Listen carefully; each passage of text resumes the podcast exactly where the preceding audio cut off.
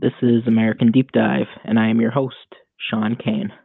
Today's date is April 19th, 2020, and it is a Sunday. Uh, I am recording this. Uh, it is 8:24 p.m. Um, and today I'm going to do the show like I did the past couple. Um, I'm going to do the news, and then I'm going to get into my deep dive for the day. Um, I, I, do believe I have a very interesting deep dive for you. Uh, but before we get into that, I'm going to do the news. So, uh, coronavirus continues to um, slow life down in America. Um, as it stands today at 8:25 p.m., uh, uh, we have 763,579 cases in the United States. Uh, 70,938 people have recovered from coronavirus, and unfortunately, 40,524 people have passed away due to, due to coronavirus. Uh, those numbers are, especially the death number, it's uh, terrible. Um, again, I want to thank um, you know everybody on the front lines uh, fighting coronavirus, doctors, nurses, uh, pharmacists, grocery store workers. Um, you know, all of you, you're keeping the economy going, you're keeping life going, uh, and you know we could never be, we can never say thank you enough. Um, and looking at how the numbers are it looks like the numbers are starting to peak uh, generally nationwide, uh, but not in every state. Um, I told you on uh, a couple podcasts, I feared that some states weren't doing enough because at the time there wasn't much going on in certain states when it comes to coronavirus. Uh, and one of the states that I gave you that I told you they're not doing enough in uh, was South Dakota. Uh, they didn't have a, stay at home. They didn't have any stay at home orders in place. Um, and I said at the time that they were putting their citizens in danger, and unfortunately, that's being borne out right now by the facts. Uh, it looks like 634 employees at a pork packaging plant uh, tested positive for coronavirus, and at that plant, uh, 1,300 people work. So it looks like nearly half of the employees at that plant um, unfortunately uh, uh, were diagnosed with coronavirus.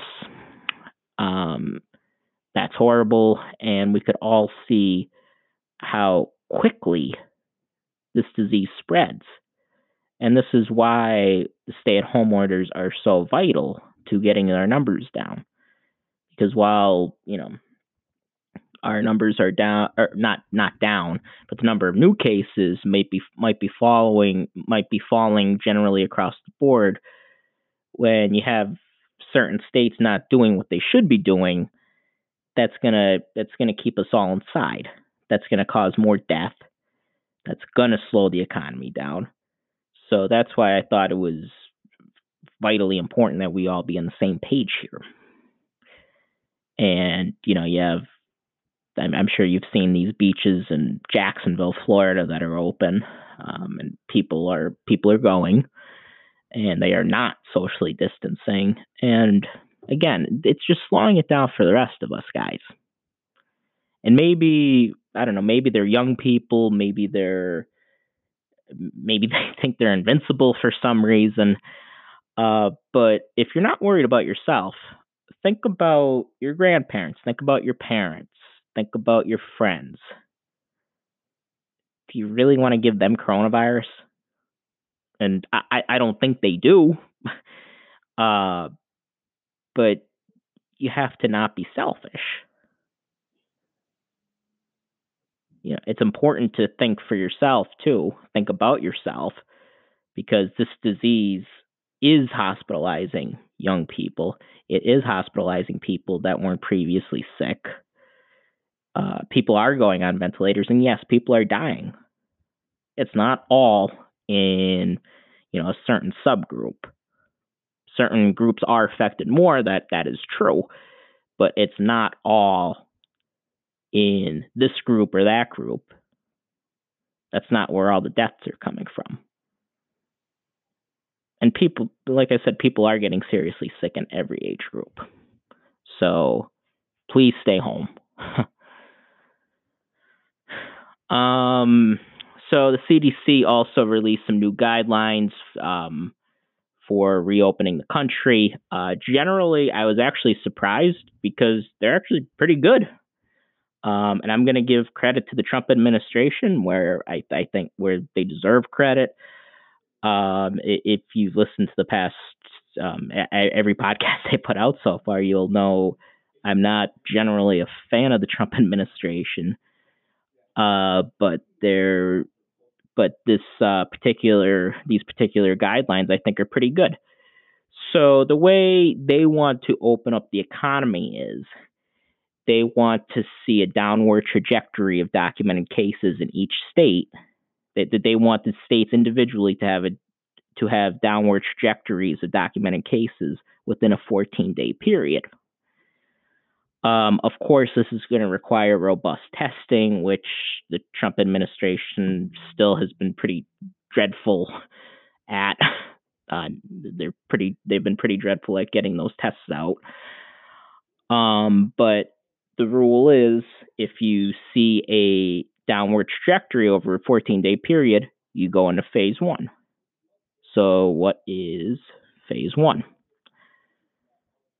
So, in phase one, uh, they're encouraging that all vulnerable individuals still continue to shelter in place. So, that's older people, that's people that um, may have chronic lung conditions or uh, might be, um, they might have a compromised immune system.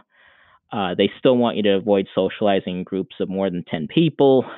Um, they still want you to still do some social distancing when you're with people in parks or outdoor recreation uh, areas. Uh, they still want you to telework if you can. Uh, bars are going to remain closed, uh, which is extremely depressing to uh, pretty much everybody because I think we all deserve a drink at this point. Uh, but it's the safe thing to do. Um, Large venues such as movie theaters could operate under strict physical distancing protocols. Uh, elective surgeries could resume, and gyms could open if they adhere to strict physical distancing protocols and sanitation protocols. So that's all good. Uh, I think they're fair. Uh, I don't. I don't. I'm happy. Uh, the Trump administration isn't just saying, "Oh yeah, go ahead, you could all get back in there." Um, now, I, I hope, I hope against hope that all the states are going to adhere by these because these are only guidelines. The states generally could do what they want. Um, I, and I hope and pray that they take these guidelines seriously. So after phase one, uh, if they continue to show that they're on that downward trajectory that I that I talked about uh, with the number of documented uh, cases, you go into phase two. So phase two, uh, all again, all vulnerable individuals should continue to shelter in place. Um, and again, uh, when in public, they should maximize the. They should still be socially distancing. So that's that six feet rule. Uh, and non-essential travel could resume. So if you want to go visit somebody out of state or um, you know, really anywhere at this point because we're not really allowed to travel anywhere, uh, you could do that. So that's in phase two. Um, they still want uh, common areas where pe- personnel are likely to congregate at work uh, to be closed. Uh, they st- they're still encouraging telework uh, for people that could for uh, businesses that could do it. Uh, bars could finally operate with diminished standing room occupancy were applicable and appropriate. So that's also very good news. Uh, gyms could remain open. Uh, large venues could operate under moderate, not strict, moderate physical distancing protocols. Um, so that's movie theaters, sporting venues, uh, things of that nature. Um, they still want you. They still do not want you visiting uh, senior care facilities uh, which obviously makes a lot of sense. Uh, all the people living there are high risk, they're all older, and uh, schools could reopen, so as well as daycares. So that's also good news. And then again in phase three, if they continue on that trajectory that I talked about, that 14 day trajectory, uh, we get more and more um, uh, the the the um, distancing guidelines get uh, relaxed more. Um, see, vulnerable individuals uh, can resume public interactions. So those are the older people, uh, people that are high risk, uh, but they should but they should be practicing social distancing. Those that six feet rule uh, while they're um, out and while they're out and about. Uh, the bars could operate with increased standing room occupancy, gyms could remain open, large venues could uh, operate under limited uh, physical distancing protocols as opposed to the moderate and strict protocols, and visiting visits to uh, senior care living facilities can resume. So that that's all good news um, as far as the phases go. Um, hopefully, hopefully in, in your state and in my state, uh, we we get out. We're either on those uh, 14, 14 day trajectories or we get on them. Um, but yeah. So as I said, um, I'm going to give the Trump administration credit, and then I'm going to give them some blame. Um, all this week, I'm sure you've seen these protests popping up in Minnesota, Michigan. There's one that's going to be here in Pennsylvania tomorrow. Uh, it's people that generally aren't social distancing, uh, going to the state capitol to protest uh, the the um, distancing laws that are in effect right now. Um, and look, these distancing it it sucks socially social distancing. It does. I can't sugarcoat it. There are people out of work. Uh, we can't go anywhere. We can't see our friends. We can't see our family outside of the people that live in this house that live in you know a house with them. Yeah, we all want to get back to that. But the worst thing we could do and this is this isn't just me talking. This isn't just you know a liberal or a Democrat talking. These these this is what Republicans say. This is what doctors say. The worst thing we could do is gather in large groups and not socially distance. And that's what um, that's what these protests all were. They're, they weren't in their cars as they said they would be. They're out and about, mostly not wearing masks, which is which and those masks are mandatory in a lot of states as of right now. And I do feel bad for the people that lost their jobs. I feel bad for people that are frustrated, but this is the worst way to relay that frustration. Uh, you know, they're putting themselves at risk, uh, but they're also putting their loved ones at risk. And that's not the way. That's not the way to do it. Uh, I, I, do find it interesting to see how conservative reaction is to this um, to people pulling up to the state capitol with guns. I always imagine what if it was Black Lives Matter protest uh, and a bunch of black people had guns as opposed to this mostly white audience or not audience, white crowd. Uh, what would their would their reaction be the same? I, I strongly doubt it. um, again, they're putting themselves at risk, and Donald Trump thinks it's a good idea to tweet out, liberate Michigan, liberate Minnesota, liberate Virginia. And then he also added in the Virginia tweet uh, that the governor's going after your Second Amendment rights. Oh, Jesus. Okay. So that's obviously extremely irresponsible on a hundred different levels. Um, it's going against his own guidelines that he that his administration put out there.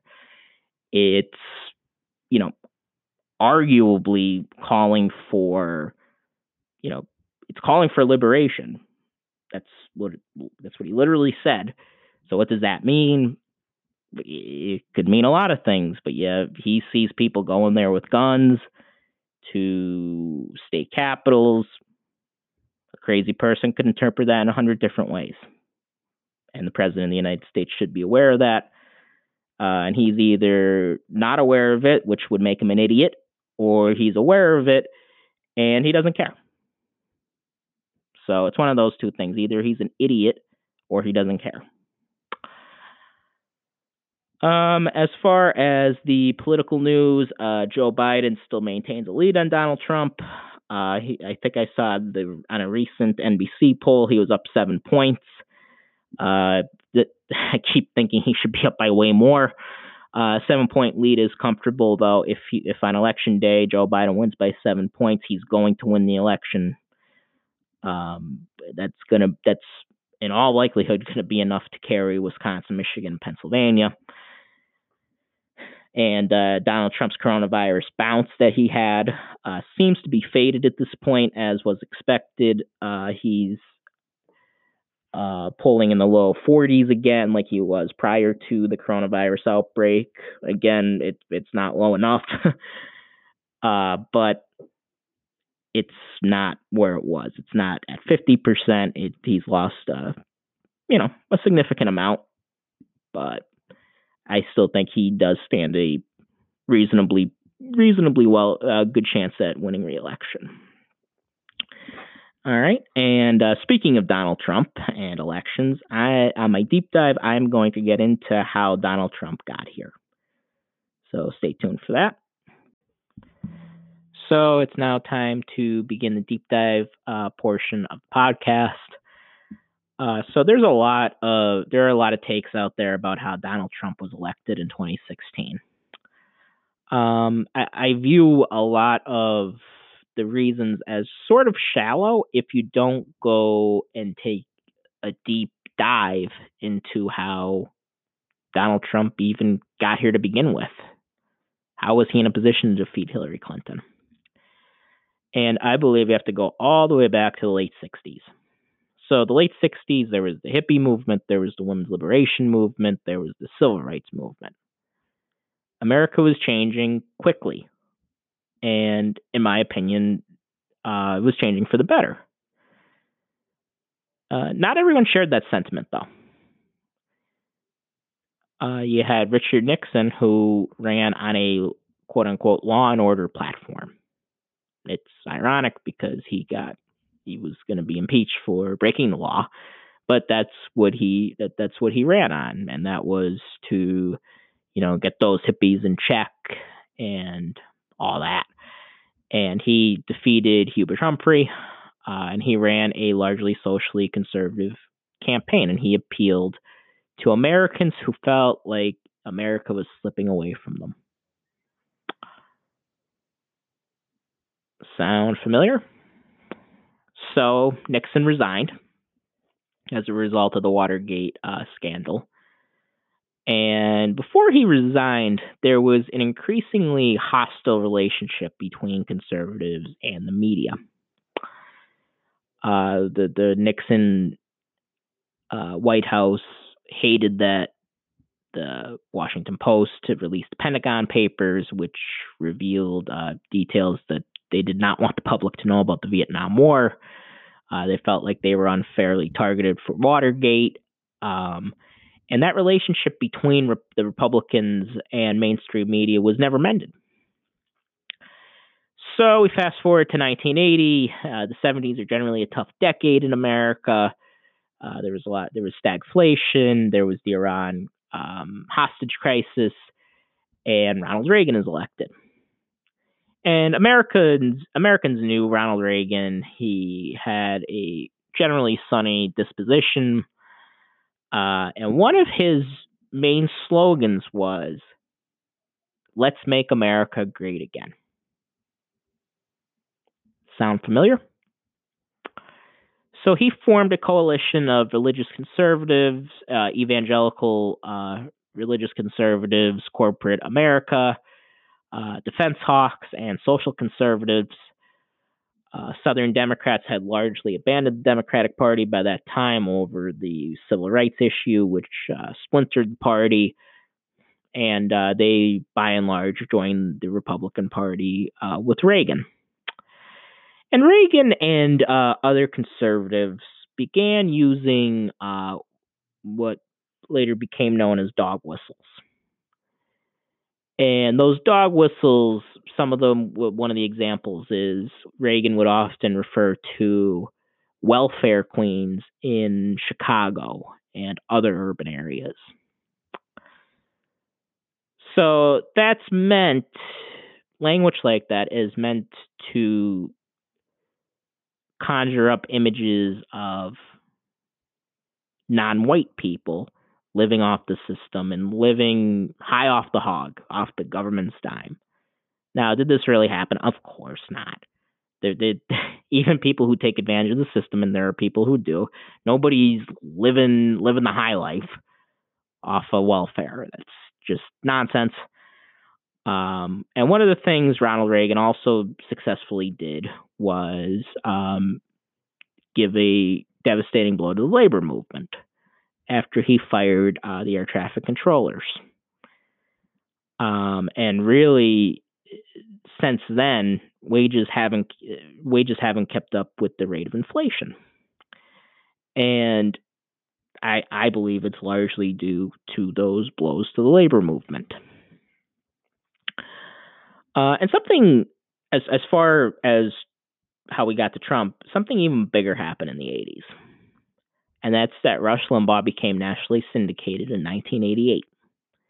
And he has been instrumental for the Repu- modern Republican Party. Uh, a few years later, Roger Ailes, who was a former Nixon advisor, launched Fox News, and conservative media created an echo chamber for conservatives, which largely continues to this, which uh, I shouldn't say largely, it's even bigger now today. Um, and these platforms uh, played very loose with the facts and the lar- the their audience again because they felt alienated by the mainstream, by mainstream media. They largely only watch Fox. They largely only listen to Rush Limbaugh, and slowly but surely created an alternate universe. And that alternate universe would promote things like Reagan ended the Cold War. Um, that, that's not true, uh, but it worked on a lot of people, and he, they would use that to build their base. And the Republican Party understood much better than the Democratic Party ever has how important base politics is. And to win elections, you need to get your base. And the the um, media, the conservative media would also parrot talking points like the Democrats are coming for your guns, and Democrats want to kill babies, uh, referring to abortion. And this worked with a lot of people you have to give them credit in a sad way. It worked. Uh, they went after uh, Bill Clinton on a daily basis, um, and they were pretty instrumental in causing enough uproar among conservatives to cause to lead to his impeachment. And then September, uh, George W. Bush gets elected president um, in 2000 and September 11th happens, and America is attacked. So the conservative media goes into overdrive on jingoism, on nationalism, on what some would call patriotism, promoting the war on terrorism. And the war on terrorism, it, it doesn't really mean anything and I'll, I'll tell you why. So you can't go to war on a tactic. And the Bush administration said they were going to go after terrorism in all corners of the world. So that sounds good on paper to a lot of people because we were just attacked. But what the American people didn't know was it meant perpetual war if you're a 19 year old in America, you've never known America not at war. And I think they largely did this really based off slogans more than anything. Bush and his cronies would say things like, the terrorists, they hate us for our freedom. If we don't fight them there, we'll fight them here. Support the troops. So if if you don't look at all into any of this, a lot of it sounds good. Support the troops. Hey, I support the troops.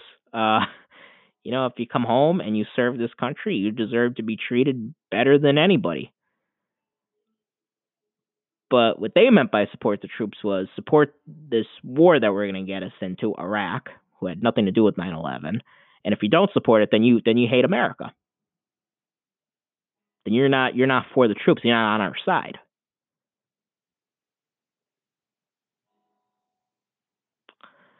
Uh, they hate us for our freedom. No, largely that's not true. They hate us because they see us as the world's policemen. We support because of our support. They, they hate us because of our support of Israel. They hate us because we have troops in Saudi Arabia. There are many reasons why terrorists hate us. And if you don't believe me, listen to what the terrorists say. You know, you might hear them talk about uh, Western culture uh, being too liberal and everything uh, with, with our with our freedoms. That that is true, but that's you don't see them attacking Norway. They're not attacking uh, Sweden. They're not attacking Switzerland. They're attacking us, and there's a reason for that. And it's because we're the world's policemen. But these slogans work. Republicans are expert propagandists, and Rush and Fox were the lead propagandists. Um, and then the Iraq War, which was largely based on slogans and started on slogans, uh, does not go well. Um, the economy crashes and Barack Obama is elected. Shortly after his election, the Tea Party movement starts, along with the uh, racist birther movement, which was led in part by Donald J. Trump. And now Fox hosts have Donald Trump on a lot of their shows. You see him on Fox and Friends. You see him on Hannity's show. And he's talking about this nonsense birther movement. And by this time, Fox had created this alternate universe for 20 years. And they were seen as the network who was going to tell the truth about Barack Obama because the mainstream media wasn't going to do it. I'm breaking my Ted Cruz impression there. I, I don't know why either, but that that's that's what they and Donald Trump, who also played loose with the facts, uh, just like Fox, just like Rush, he got in on it too. And there are a lot of people who are receptive to this message. Um, and also coinciding with all of this, Donald Trump had his reality TV show, The Apprentice and The Celebrity Apprentice. And from the early 2000s all the way to today, Americans became more and more obsessed with reality television and celebrities. And what was Donald Trump? He was a reality TV show star and a celebrity. And more and that's that that's how most that's how now, Donald Trump was around for about 20 years prior to The Apprentice, but he really got bigger and bigger with the reality TV show with the reality TV show. His businesses actually weren't doing very well up until the reality TV show started. And then right along with it, there was the Obama presidency. Now, I, am probably going to do a deep dive on Obama's presidency. Um, it was not nearly as radical as uh, Republicans like to say it was, as radical as I would have liked it to be. Uh, but the audience on Fox saw him as the biggest radical of all time, as the most liberal president ever, which he was not. And um, their audience was mostly made up of Fox and Rush's audience is mostly made up of older white men who again were feeling like the world was changing much too quickly. a lot like Nixon's tar- target uh, target audience was in the late 60s. They saw a black man named Barack Hussein Obama became president. More women were getting elected to office. Gay marriage was legal. And here comes Donald Trump. So Donald Trump kicked off his campaign by calling Mexicans rapists and drug dealers and was fired shortly after by NBC. Uh, and Americans, again, they recognized Donald Trump from his TV show. And he fashioned himself as a great businessman. And then his slogan was Make America Great Again. And with people in LA and people, especially media people in LA, DC, New York, they don't realize how powerful that message is. I think a lot of them roll their eyes at it. They have to think about it. Not only was, you know, there the racist elements, the homophobic elements, uh, uh, the misogynistic elements of his base, but there are also people, and this is this is what was key. There were people who were economically uh, disillusioned with the de- with the Democratic Party. This was because of NAFTA, which was signed by President Bill Clinton, um, and a lot of people never recovered from the recession in 2008. And Barack Obama ran on hope and change, and they didn't see much hope and they didn't see much change. So, people in the Midwest, they like to wear baseball caps and they saw "Make America Great Again" on it, and it so it, it they were sold on Donald Trump. At least enough people were, and eventually he was filling stadiums, and he used a combination of race baiting, like when he proposed to ban uh, Muslims from entering the country, and he um, also uh, pointed out NAFTA's failures, which Republicans had largely been afraid of doing because they they also their politicians also supported NAFTA, um, and that worked. And then you look at what Fox News and Rush Limbaugh did. They created a cult of personality around Donald Trump. They played to their audience, who was who was more and more going in Trump's direction. And he defeated every Republican opponent, and he narrowly defeated Hillary Clinton to win his, to win the election. And if you think about it, this really should have been inevitable.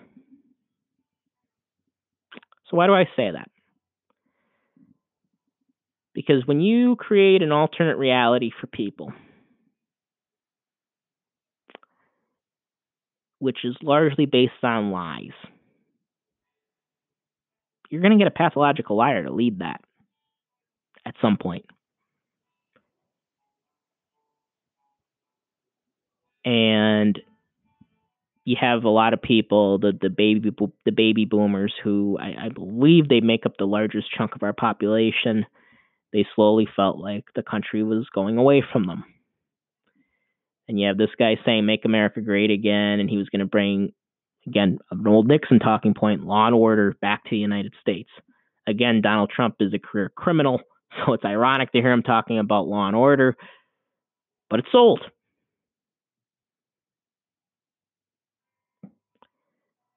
And when you kill the truth, which Fox did, you're going to get that pathological liar and that was Donald Trump. And you kill the truth, so then people who are really telling the truth, you're able to say, oh, they're lying. It's the liberal media again. Listen to our guy. Listen to Trump. He'll tell you the truth. He'll tell you how it is. When, as Rand Paul ironically put it, since he became a Trump, sycophant, uh, he said Trump does truth telling without the truth. And I think the same could be said about Rush Limbaugh and Fox News. They both they all have that bravado about them, like, oh, it's these people, and uh, it's, it's not us. They hate America. That's that's what that's what it is. They hate America, and you have a bunch of people going, "That's right. those lib those libs they hate America." It works. Doesn't make it right, but it works. And really, I don't know how we. I, I, don't know how we come back from that.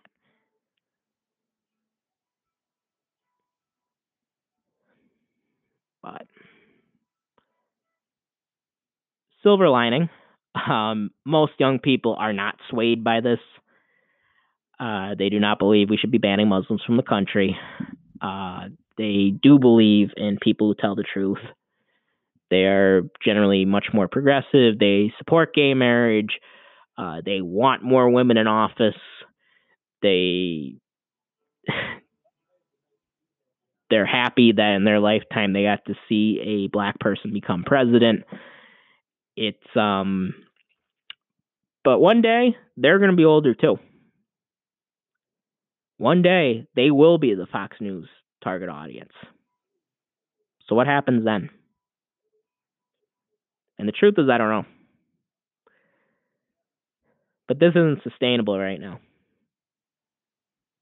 We shouldn't have a president who, during a national crisis, an international crisis, we can't believe. And that's what we have now. And that's largely because there's an alternate reality, and a big chunk of our population lives in that alternate reality. So that's all for American Deep Dive today. I do thank you all for tuning in. Um, again, a thank you to everybody who's staying at home, to everybody who's out on the front lines um, fighting this virus. We can't thank you enough. And I thank you all again for listening and stay tuned.